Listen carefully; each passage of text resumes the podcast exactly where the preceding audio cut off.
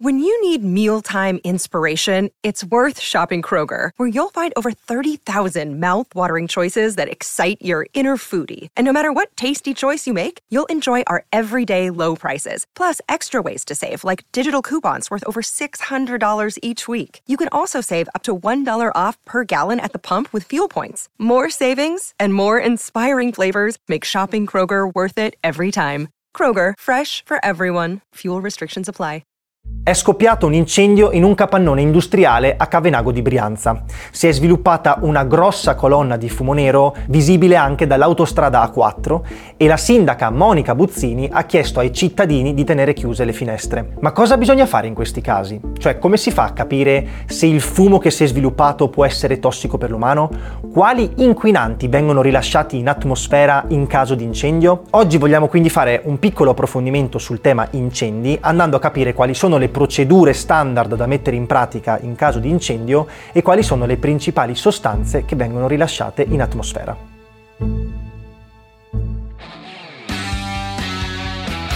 Ciao a tutti, io sono Dena e questo è il podcast di Geopop, le scienze nella vita di tutti i giorni.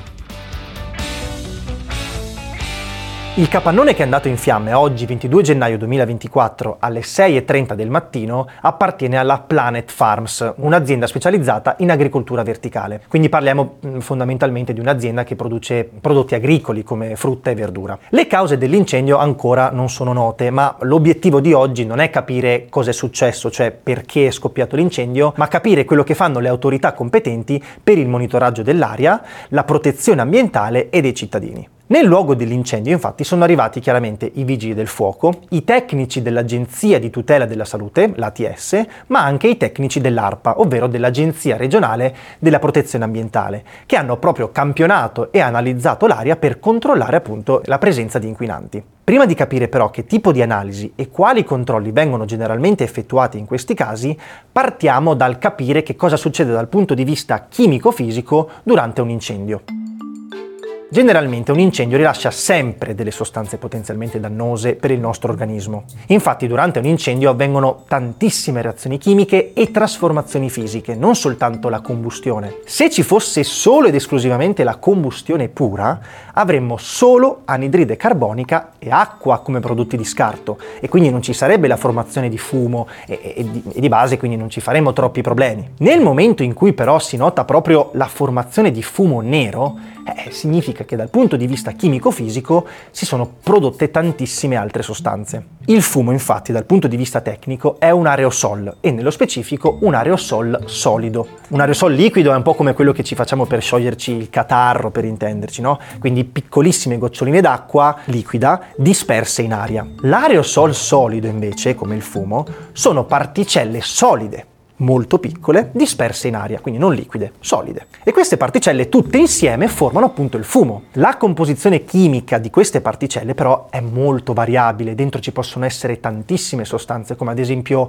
materiali incombusti, quindi che non hanno bruciato del tutto, tracce di metalli, prodotti di degradazione di vari materiali come ad esempio le plastiche, insomma tantissime cose. E oltre al fumo, l'anidride carbonica e acqua sotto forma di vapore, durante un incendio purtroppo si aggiungono anche tutti tutti i prodotti che arrivano dalla combustione incompleta e da altre reazioni secondarie, come ad esempio il monossido di carbonio, ossidi di azoto, ossidi di zolfo, acido cloridrico, acido cianidrico, ma soprattutto idrocarburi policiclici aromatici e le famose diossine. Queste due classi di sostanze rientrano nella categoria dei cosiddetti microinquinanti e sono quelle che purtroppo destano più mh, preoccupazione durante un incendio perché risultano essere particolarmente tossiche. E infatti i tecnici dell'ARPA nella maggior parte dei casi vanno proprio ad analizzare la qualità dell'aria nelle zone limitrofe all'incendio per capire quante di queste sostanze microinquinanti si sono formate, quindi quanti idrocarburi policiclici aromatici e quante diossine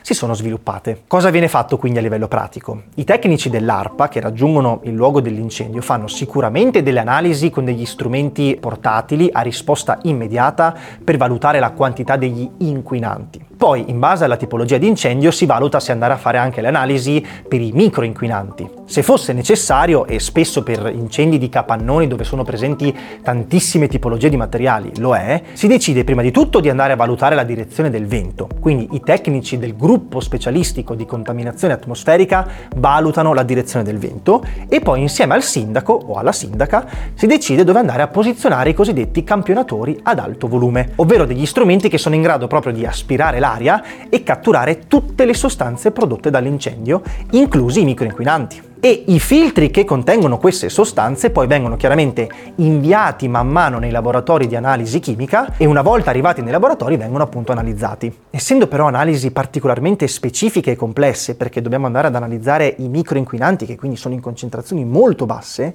servono purtroppo circa 72 ore per ottenere i risultati. Man mano che escono questi risultati poi i valori dei microinquinanti vengono pubblicati nel sito dell'ARPA. Nel nostro caso quindi dobbiamo aspettare che vengano pubblicati sul sito dell'ARPA i vari aggiornamenti. Non avendo i dati in tempo reale sui microinquinanti, quindi, spesso viene consigliato in via precauzionale di tenere le finestre chiuse, ma non è sempre strettamente necessario. C'è da dire infatti che queste tipologie di incendi nella maggior parte dei casi si risolvono spontaneamente, diciamo, perché le sostanze che vengono prodotte durante l'incendio si diluiscono nell'atmosfera e la concentrazione non rimane alta per così tanti giorni da essere un problema per la salute. Banalmente potrebbe essere peggio fumare 10 sigarette che vivere un giorno nelle zone limitrofe all'incendio, ecco. Tutto infatti dipende sempre ed esclusivamente dalla dose e dal tempo di esposizione. Se le analisi invece riportano alti valori di microinquinanti che rimangono alti anche per giorni, mesi o anni, soprattutto di diossine, cosa direi abbastanza improbabile, in quei casi si mettono in pratica le stesse cose di quando è avvenuto il disastro dell'azienda chimica Icmesa tra Seveso e Meda nel 1976. Quindi si valuta di andare a distruggere i raccolti, sopprimere gli animali, scarificare i terreni, quindi rimuovere i primi strati di terreno perché purtroppo potrebbero essere contaminati da diossine. Ecco però diciamo comunque che siamo ben lontani da questo scenario e la maggior parte di questi incendi si risolve senza troppi problemi. Questo perché grazie a tutte le esperienze passate la sicurezza antincendio nelle aziende chimiche più pericolose è estremamente elevata. Grazie mille per averci ascoltato, vi diamo appuntamento sempre qui sul podcast di Geopop, le scienze nella vita di tutti i giorni.